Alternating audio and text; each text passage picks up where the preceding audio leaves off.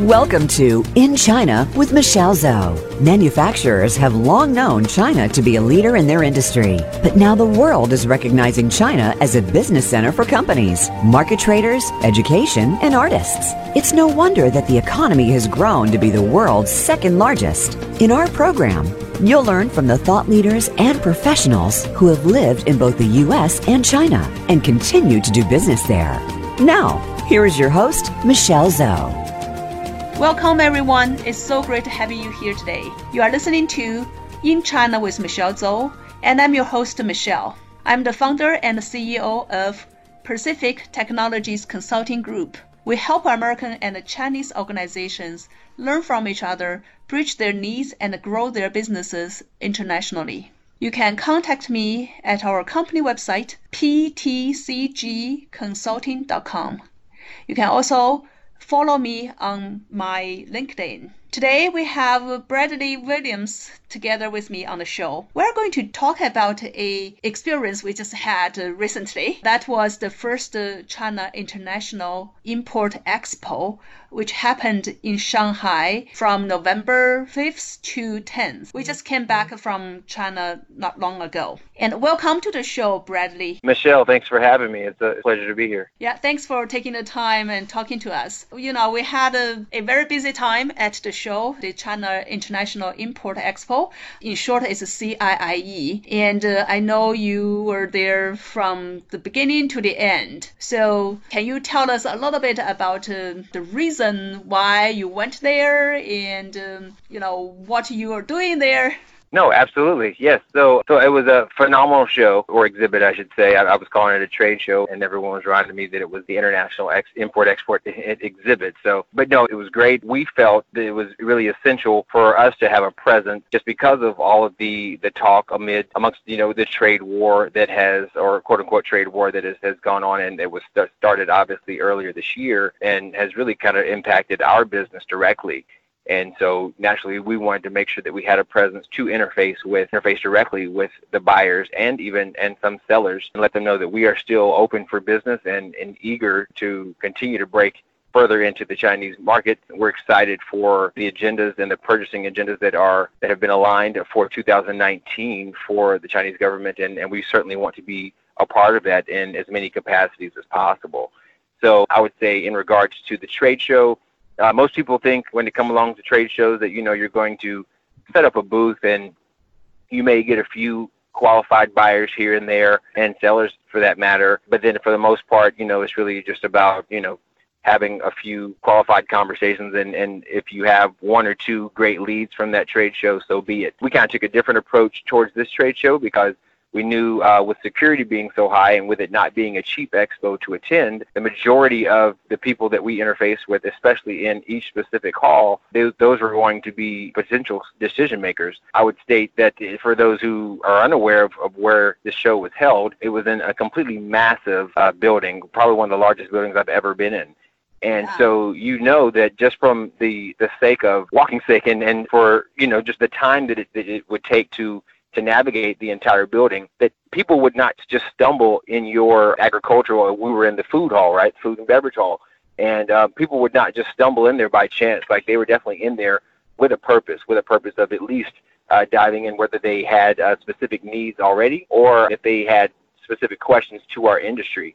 So we took that approach, we took that to heart, and in knowing that, as you stated, we were there from start to finish, and every morning we tried to stay from, from open to close because we had so many meaningful conversations, both on the buy and sell side for our industry. And I would say that, you know, we still have not been able to connect with everyone. I think what it's been two weeks now since the trade show, and we've started certain dialogues. We've sent out an enormous amount of quotes. We've started a couple of contracts as well from the trade show as well, uh, as far as closing business is concerned. So I would say just from a total standpoint of return on investment, this was one of the, the most phenomenal shows that we've ever attended. And we, um, and I think you already know, or maybe you and I discussed earlier, Uh, we've already signed on to attend and display for next year as well. Yeah, that's true. I think uh, like two days after the show started, you guys decided, okay, let's sign a contract for the next year. We will be back next year. Absolutely, absolutely. Because we were fortunate enough, and, and you played a great part in, in getting us in the door for this year's round. And And we knew, with as as great as, as well as, as this first show was received, we knew that it, if we didn't sign up quickly, spots would probably run out even faster for next year. So yeah, we definitely we saw the importance of being in the building, and we I'd say there there's some things that we certainly learned along the way uh, that we plan on improving for next year to even be received in an even better light. So yeah, we're uh-huh. excited. Yeah, we will discuss a little bit about that a little later. I want to emphasize one thing you just uh, spot on, that this show you mentioned, the people come into it, they are the buyers. They are uh, serious professional buyers versus just, uh, you know, consumers uh, coming to take a look. And uh, that's the first year of this uh, C I I E, the China International Import Expo. And it's uh, the reason for this show being held, the trade show, being held in China, in Shanghai. China was trying to increase uh, import to really get all these uh, the sellers from different countries coming to China to exhibit, to bring their products here. And then for the buyers inside China, they come and they choose the products uh, and then they sign the contract. It sounds like you have seen that and you have a lot of interest uh, just because you are there, you guys are promoting the products that you are selling. I'm glad that, that to hear that. That is correct. Mm-hmm. Yeah.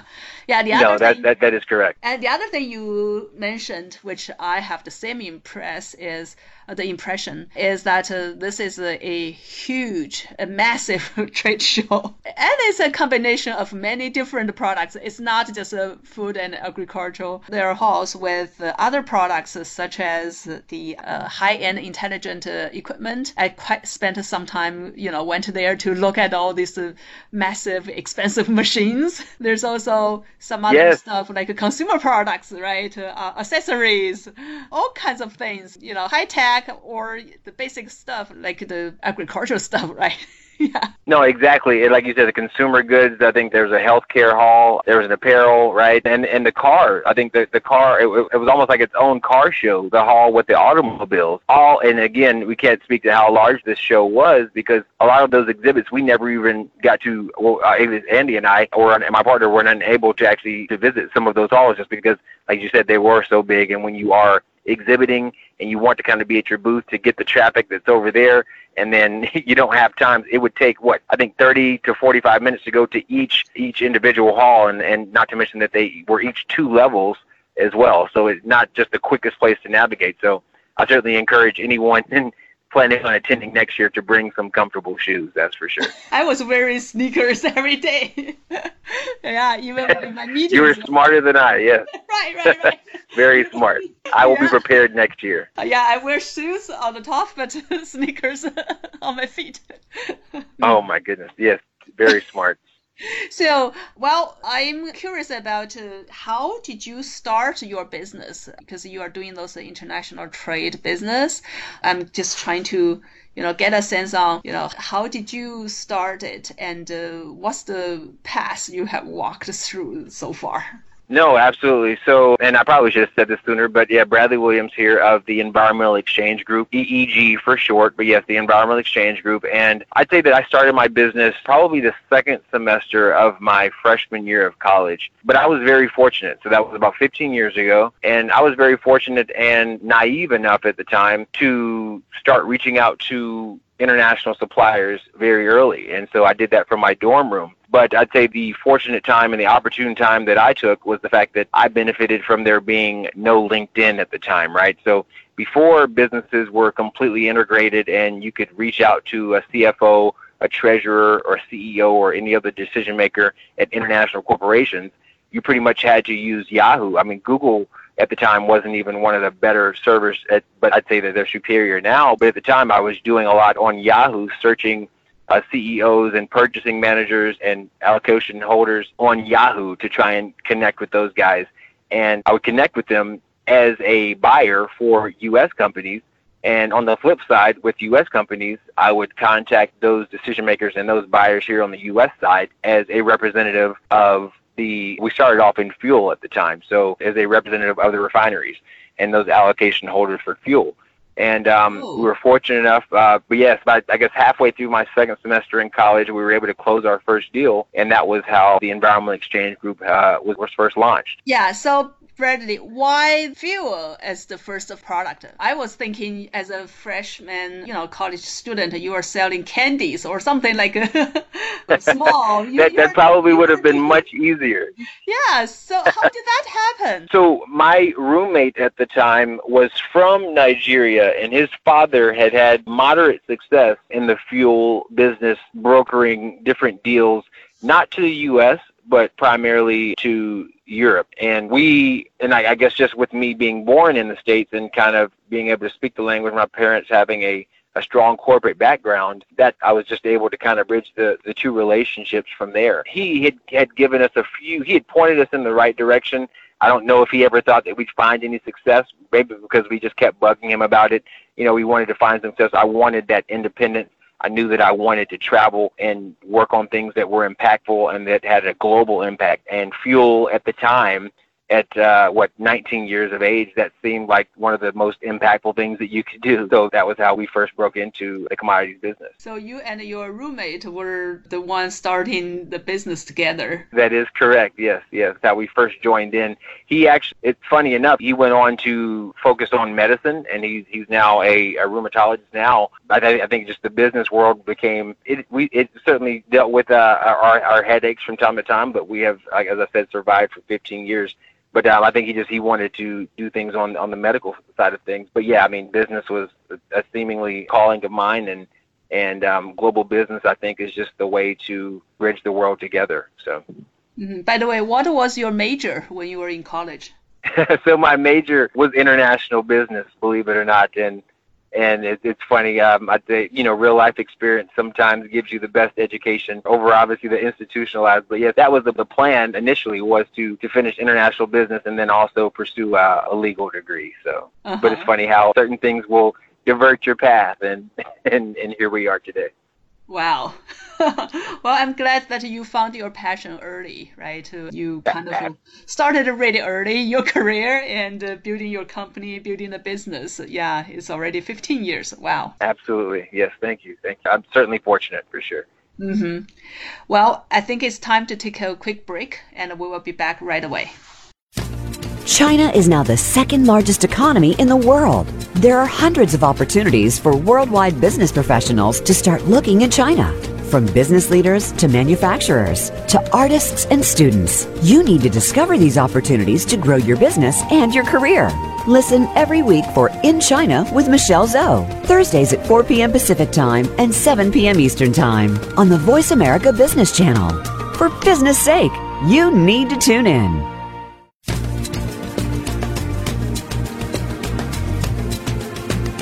You are listening to In China with Michelle Zhou. To call into our program today, please call one eight six six, four seven two, five seven nine zero. That's one eight six six, four seven two, five seven nine zero. You may also send an email to info at p t c g consulting dot com. Now, back to this week's program. Now we're back. So, Brady, before we left for the break, you talked about your how you started the business, starting from college. That was very such a fun story, uh, fascinating.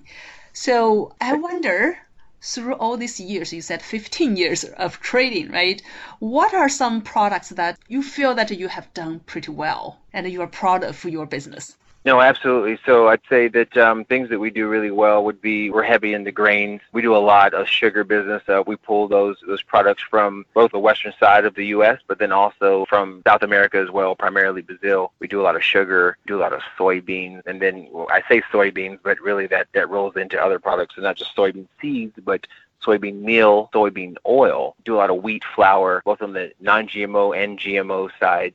Uh, just depending on the preference of the buyers that we're currently dealing with. And and yeah, we've learned to, to just the business evolves, just the way with the market moving both on pricing and then just within the swings of the, the farming climate, right, the agricultural climate and what's available. Sometimes, obviously, we have to make certain substitutes based upon where the market is and, and product availability, but that's just... Um, That's primarily been the cost of cost of doing business. Every now and then we'll get certain product, you know, certain requests in regards to, you know, dairy products and, and various meat products as well. And And we do our best on the supply side to really connect with a strong supply network to make sure that our customers' needs are, are met effectively and as efficiently as possible. Yeah. Wow, sounds a variety of agricultural products uh, as well as uh, you mentioned uh, the dairy, uh, meat. Mm-hmm. Then, Absolutely. Uh, yeah, if you recall the at the expo, the C I I E, the one the one that uh, we just mentioned in Shanghai, uh, what are the products that you see that the Chinese buyers they really like, they want from you guys? Absolutely. So I'd say, yeah, so we had the majority of our requests came in on the soybean seed side. Wheat flour was really big. Sugar is back on a rise. I think there were some things that we had to kind of go through certification-wise for some of our suppliers down in South America last year, and we foresee some of those some of those issues being worked out. So sugar is heavy on the rise now. And then I'd say chicken and pork products, heavy demand for those. And, and it's a good problem to have. We actually sold out for the majority of the production that we anticipate uh, for our capacity going into two thousand nineteen. And uh, we're currently in South America basically interviewing and, and vetting additional suppliers to make sure that we meet the demands uh, that are coming from our, our prospective buyers. So it's a good problem to have, but you also want to make sure that you that we knock it out of the park and and do a good job, because we want to continue to earn their residual business. So it's very mm-hmm. important. Those return customers uh, have been kind of the backbone of of what's made E E G successful. And uh, we want to make sure that uh, we continue to keep our, our customers satisfied. Mm. Sounds that you got uh, quite some new customers through this expo. Is that correct? That, that's what. That's one hundred percent correct. You know, as, as we touched on earlier, not just, you know, your everyday casual visitor walking by these booths. These are one hundred percent qualified buyers and oftentimes decision makers. And I would state that, um, you know, obviously I say decision makers in a sense to where you the questions that you're answering are very much going to be taken literally, because they are, are there to do business and to connect with new suppliers. And thankfully, we were prepared to have those conversations to be able to, to answer the question and work out, I'd say, preliminary terms with a lot of those that were interested. So yeah, it was a really good show for us. And, and like I, as I said, we're excited. Still working through uh, some of the requests that we have now, but just obviously we're, we're putting certain attention based upon demand, but we have a lot of inquiries, which is a, a great problem to have. Mm-hmm. Yeah, certainly it's a great problem to have. If you look at the numbers, just uh, estimate how many like um, potential orders or quotations, right, you, or quotes you are sending out, and what kind of volume you are looking at. Is that something you can share? Yeah, yeah. So I'd say various volume, but um, we did two things, right? So we kind of anticipated that there'd be a, a great deal of interest. So what we did within our business cards and with our brochures, we set up a Q R code that went to the site to basically get you set up to request for a quote. And then on our business cards, because WeChat is so popular within the Chinese market, on our business cards, by scanning that, you automatically were connected with our WeChat accounts, both Andy and I's as well. So from there, once we're connected, we're already getting started and we're already talking business, right? We've started the process. Typically, in the commodities industry, we do things where we ask for several steps of engagement to get a, a transaction started. And I think just within the Chinese market in general, uh, for those who don't know, uh, you're dealing with a lot of uh, new buyers. And say, for example, a buyer for sugar this year may not have been a buyer for sugar last year, just based upon the way the, the quotas are given out to different prospects and different investors. So naturally, we wanted to simplify that process and not ask them for a letter of intent, not ask them for just an I C P O, which is basically their purchase order and requires a lot of paperwork. Ultimately, they want to know, do you have the product that we're looking for, and are we in the range in terms of price? So we wanted to make that simple, as simple as possible. And by simplifying that process, I'd say that we have ongoing over two hundred conversations right now that have we've already quoted, and now we're currently trying to work out terms. And volumes would be hard to speak to in terms of those clients, because Some, I mean, it just it really depends on the actual buyer. I'd say, like, when it came to soybeans, we have orders for five thousand metric tons uh, per month, and then, but we've also met with buyers that were looking for eighty to one hundred thousand metric tons per month, right? So various quantities, various volumes, but nevertheless, in terms of actual quotes, uh, requests for quotes and, and getting certain orders out, yes, I, I'd say we're over two hundred at this point, which is phenomenal. Wow. If you compare this expo, you this trade show to any other trade shows you have been before, what do you see from the, as difference, right, from the results that has been generating? Yeah, absolutely. As we said, just off of from the sheer size of this right here, right, you're not, it's very rare that you're going to interface and interact with people who aren't interested in your industry, because quite frankly, it's just too big of a venue to just go to another hall per se that you're not interested in. You, you would want to spend more time looking at everything else. As we said before, I had, I mean, we were there for seven, six, six or seven days, and I still didn't view everything that was there. And I just, as a consumer, wanted to enjoy some of the technologies and the new products that were there and some of the other industries, and wasn't unable to do that just because of how large the, the show was. So I'd say, as for a return on it is concerned, if you come prepared and ready to do business, and you already have done your research on the Chinese climate, for that matter, and the way that, and, and within your products and, and different things that are that they're interested in, I think that you can do really well, because if you're going to interface with decision makers, and as you know, the security clearance was so high that you again, like you, you're just you're not going to deal with just random mm-hmm. people. You're going to deal with people that are qualified to to make decisions, that are interested, and even if they aren't directly related to your business, you're likely going to make a, a worthwhile contact as well. That that.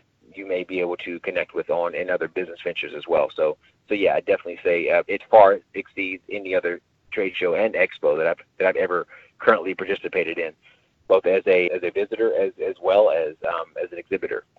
Well, sounds you have a, a very fruitful result so far, and we need to wait a little bit time so you see the real the contracts being signed and the real money come in. From going there. Absolutely, but yeah, I, but I would say that we we are confident that several of these, like we've gone, I'd say that there's about a five to six step process to where, you know, when you come to terms and price, when you work out the actual operational side of things, and then you verify banking. So I'd say that there's uh, there are quite a few of these where we've already kind of gone to the banking side, where you know that they have the funds to complete the sale. It's just a matter of us aligning product to allow them to pull the trigger. So definitely check back with us in a couple of weeks, and I'll, and I'll have a few, um, I'll have a, I'll have a number for you in terms of, of what we feel will, will probably close before the end of the year for sure. Wow, that's exciting. I am also curious about uh, how you communicate with the buyers, because most of the buyers, they are Chinese. And you don't speak Chinese, I assume. Is that correct? That is correct. I'm working on it. But, you know, I'd say seven years strong doing business in China. We have an office in Beijing uh, on Wangfujing Street, which we are looking to potentially, and this trade show was a big part of this, potentially relocate to Shanghai just because of the industry that we're in and the qualified buyers and, and all of those decision makers that are actually based there in Shanghai. But no, I do not speak Mandarin currently. Um, my sons are, are much better than I am, but uh, they're nine and ten, so they're currently not doing any contracts for us.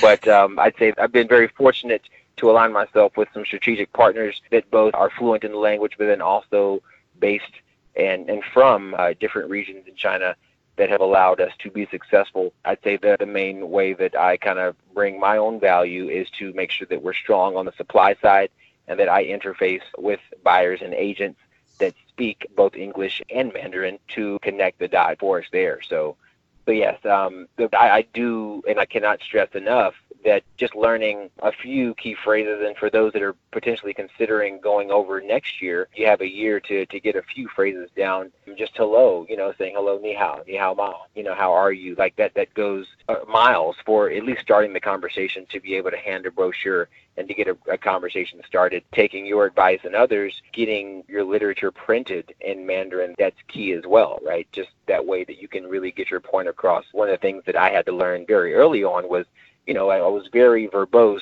in the wording that I would use and paint a pretty picture about my company, but ultimately, you know, that the culture uh, in China is very literal, right? It's what are you about?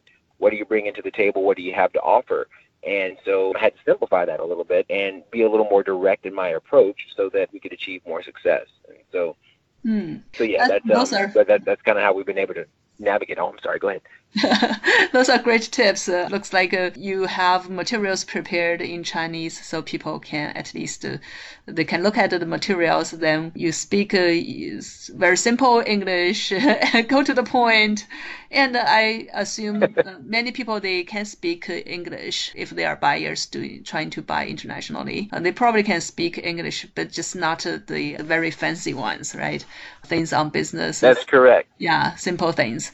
Don't use. And, and, and I would say that's probably been one of the issues too for me, right? In learning the language, it's like every time that I try to get adventurous and practice my Mandarin a little bit, they, everyone wants to practice their English on me. So it's, um, what is the? I'm trying to take some risks and, and learn, and they uh, they beat me to it. So it's all in, in good fun and, and for for the culture and for the business. So it's been good. Well, sounds you had a fun time there. We certainly did. I slept well on the flight back uh, as we, you know, while we were there we exhibiting from what, nine a.m. to six p.m. And then we would set up dinners, probably do a dinner or two each evening, or at least go for tea or coffee like that night with prospective buyers and strategic partners that we would connect with along the way there at the show. So we definitely tried to make uh, the most of our time and, and capitalize off of every moment. Yes. Wow. Hard work and fun. Absolutely. Absolutely. So it's a long flight. You want to make it worth it, right? That's why you do that. Like it's, it's for anyone that's in the business of cold calling, which we sometimes have to do, you're dealing with warm leads. And so anytime that you have the understanding of knowing that you're dealing with a warm lead versus a cold one, you want to make sure that you, you put your best foot forward. So. Yeah, exactly. My role in this show was to organize our American companies uh, going there together. I would say Washington State companies going there together. So I have been very busy providing services uh, to you guys so that you guys can get there on time and, uh, you know, find the right spot and, uh, you know, bring your products, bring your brochures, everything there so you can make business. So, absolutely. No, it was a, you guys did a phenomenal job. I'm sure you guys were probably equally as tired as we were, just managing all of us and rounding us up. So it was, yeah, it was, exactly. it was, it was, it was done very well. Exactly. Okay, let's take another quick break. Are you interested in expanding your business to China, but don't know how to start? Are you wondering how to grow your sales in the China market and win over competition? Meet Michelle Zhou and her team at Pacific Technologies Consulting Group. Our consultants are U S China experts and have all lived and worked in both the U S and China, with many years' experience in market entry strategies, management, and execution. We can help you find the right partners, develop opportunities, and grow your business in China. Please visit p t c g consulting dot com today.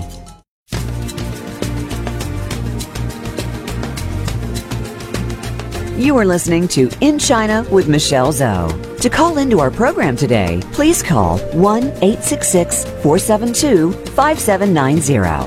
That's one eight six six, four seven two, five seven nine zero. You may also send an email to info at p t c g consulting dot com. Now, back to this week's program. Yeah, we are back now. So, Brady, before we stop, last time we talked a little bit about the products and uh, you, what you think the difference of this show versus others.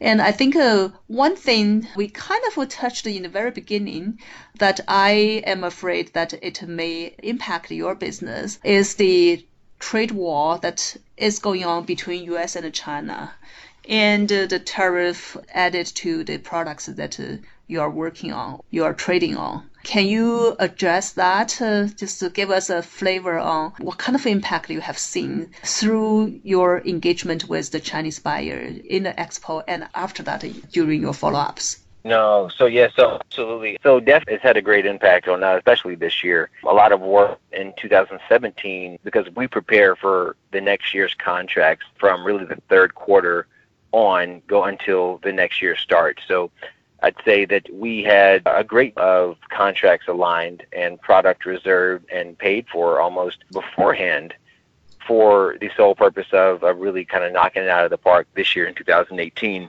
And I guess that was just with us not having any prior knowledge to what was to come within the trade war. We were doing a lot of soy. We had a, a lot of U S soybeans, a lot of U S fruits and vegetables, in addition to some coal products contracted to go out. And that has greatly affected us Not to mention um, some things that we had kind of helped make referrals on in regards to the, the lumber side of things and policy in regards to lumber, not directly tied to lumber itself, but the way that it has to be imported and treated. The cost has been raised to the point to where with that tariff, there's not a huge incentive for the Chinese economy to, to do business with us on those products right now. I'd say that they're at the time going into two thousand eighteen, before the tariffs were imposed, we were competitively priced. But with that tariff being imposed, it kind of takes us out of, of being competitive.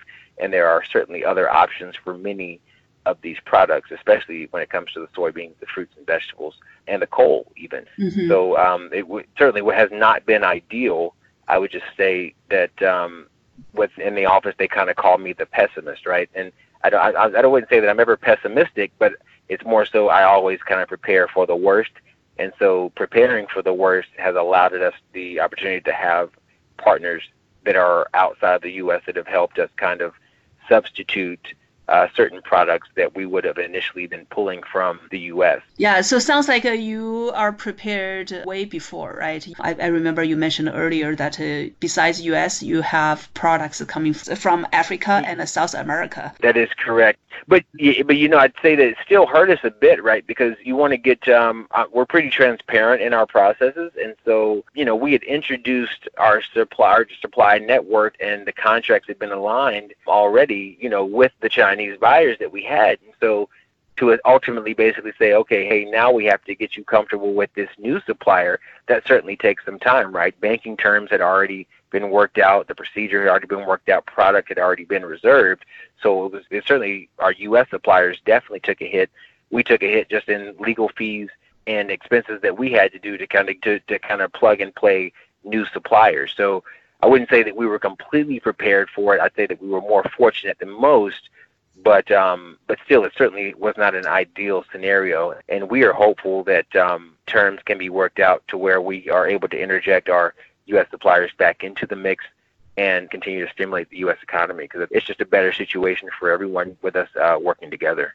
Mm-hmm. So what are the products that impacted the most in terms of the price? I know the tariff, you know, well, adding that, then the price goes up. So can you give us an example of the products that you are selling? Yeah, so, I mean, I guess when it comes to, to soy, right, that was affected about twenty percent. And, you know, if you have a one and a half to two percent margin on soybeans and it's affected by the price twenty percent, then naturally that, that kind of takes you out of the ball game a little bit, right? There's no real way that we can ultimately compete. And I'd say the same thing for, for the coal. Uh, the coal had a pretty high tariff as well, and to the point to where it was, it just became more beneficial for them to pull from resources both in Canada and um, in other, other parts of the globe. So, wow. Yeah, it certainly uh, is not an ideal scenario. And with the, the tariff being so high, it, it's almost like it, it just kind of, it, it takes a lot of our U S suppliers out of the running for even competing. They, it would put them in a position to where ultimately they, they have to make a decision where if, if they want to still do business with the Chinese climate, they have to make the decision to not be profitable. And and I think that's um, that's a tough decision to have to make. Well, looks like a, that's a lose-lose situation to both sides. Yes, yes, which is why, as I said, we're we're optimistic for the future, and, and I think uh, it's going to be better for everyone to find a happy medium and, and hope they find a quick resolve uh, fairly soon. Mm-hmm. Well, let's uh, talk something happier. So what's your impression about Shanghai, this big city? So, yes, so, uh, yes, absolutely, absolutely. So I'd say, and as you and I, as I shared with, when you and I first met, you know, our, our main experience, like we started off in Beijing, right? A lot of our contracts uh, came um, with the blessing of the state and, and different state-sponsored entities and, and government-sponsored entities there in China. And naturally, that's when you want to be in Beijing for that. That's the reason that you want to be, because that's where, that's the capital, and that's those decisions are being made. So I'd say ultimately, Beijing is like the Washington, D C uh, of China, but obviously on a much, much larger scale.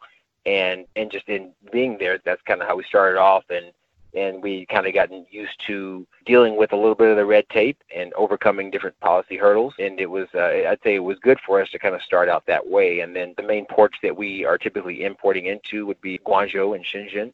so we have a, had a great familiarity with Guangzhou and Shenzhen, but um, as of late, for the last uh, year and a half, two years or so, we've been kind of focusing on breaking in and dealing with companies and decision makers that are there in Shanghai. So those companies there in Shanghai. So yeah, in terms of Shanghai, just that we knew that uh, that was a climate that we wanted to kind of break into, because it seemed as we would have different meetings to sign contracts, we found ourselves frequenting Shanghai. So I wanted to get more acclimated, and I'd say that was about a year and a half to two years ago now. Very, very pro-business Shanghai is, in terms of just uh, the doors are certainly open for business. They're they're eager to get deals done, and that's just kind of the climate of Shanghai that, that I've experienced thus far. I'd say come prepared uh, in Shanghai. Don't necessarily come in a hurry, uh, but but definitely come prepared to talk terms and be ready to speak about your deal from start to finish, whatever it is that you might be there to to present for, per se. I'd state that, you know, in the Chinese, and this is my experience, but in the Chinese culture, we as Americans, you know, we'll come over and we're ready to go. It's like, hey, I've, I've got what you need. They got the products you asked for at a competitive price, the best price. And it's not always about perfect terms and perfect price. The Chinese culture, you know, they're never in a hurry, per se, to, to get a deal done until you guys have come together uh, relationship-wise. I, I think I'd say it's very relationship-based, in a sense that not just about who you know, but but more so, um, but who who you who you seem to be. And and I'd say that uh, it, it's best to be transparent, to be honest, and and uh, to to truly connect and, and be willing to build a, a, a relationship and and potentially gain a friend in that. Also, I'd say that I'm I'm fairly close with everyone that we're currently doing business with in China, and that's that's not by by mistake. That's certainly by design, and the fact that we have worked in, and built a relationship and, and been out and spent quite a bit of time together as, yeah, as so we've the, walked the business relationship, we walked into a friendship as well. So yeah, exactly. In China, it's not just a jump in and out of, you know, starting a business conversation. People want to know each other. They want to know who you are. And uh, as you mentioned, right, spending some time building the relationship, having tea or dinner, that's very common. And people work quite hard. A lot of times, uh, the dinner time, I guess over those days you are having dinner, having tea, you know, into the pretty late in the night. That's not just uh, business. It's also relationship building for the long term. Yeah. Oh, that, that's absolutely right. Yes, you said work hard, and we've worked uh, many, many business dinners have, have run late on weekdays, and, and we've also worked on weekends as well. So uh, I think be, be prepared to, if you're ready to do business, you need to be truly ready to do business twenty-four hours, uh, seven days a week. So. Yeah, and the last tip I want to add is learn to use WeChat. This super social media app that every Chinese are using. That's how people communicate with each other. Um, I would say people are using less emails these days. They communicate um, everything on WeChat, and it's so convenient. It's free international calls. and That's right. Yeah, That's right. You can yes. transfer big, large files, uh, pictures, everything. That's absolutely right. And if you have a Chinese bank account, you can even pay your cab and buy your coffee with WeChat, WeChat Pay. So yeah, it's... Um, It's definitely a, an essential app if you're, if you're in China, for sure. Yep. Well, that's fantastic, uh, Brady. I want to thank you for your sharing today with us about your experience in Shanghai during that uh, huge uh, expo, which called uh, China International Import Expo.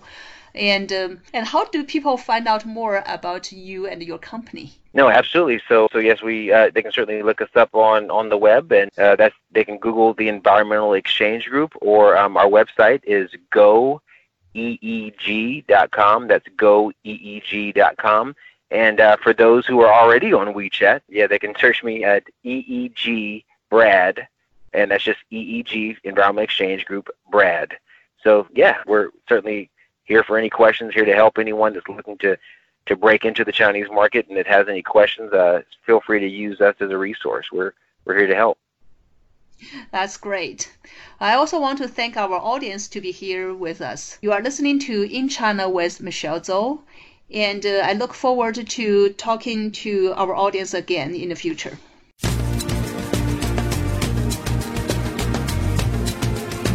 Thank you for tuning into In China with Michelle Zhou. Please join us for another edition next Thursday at seven p.m. Eastern Time and four p.m. Pacific Time on the Voice America Business Channel. We'll talk again next week.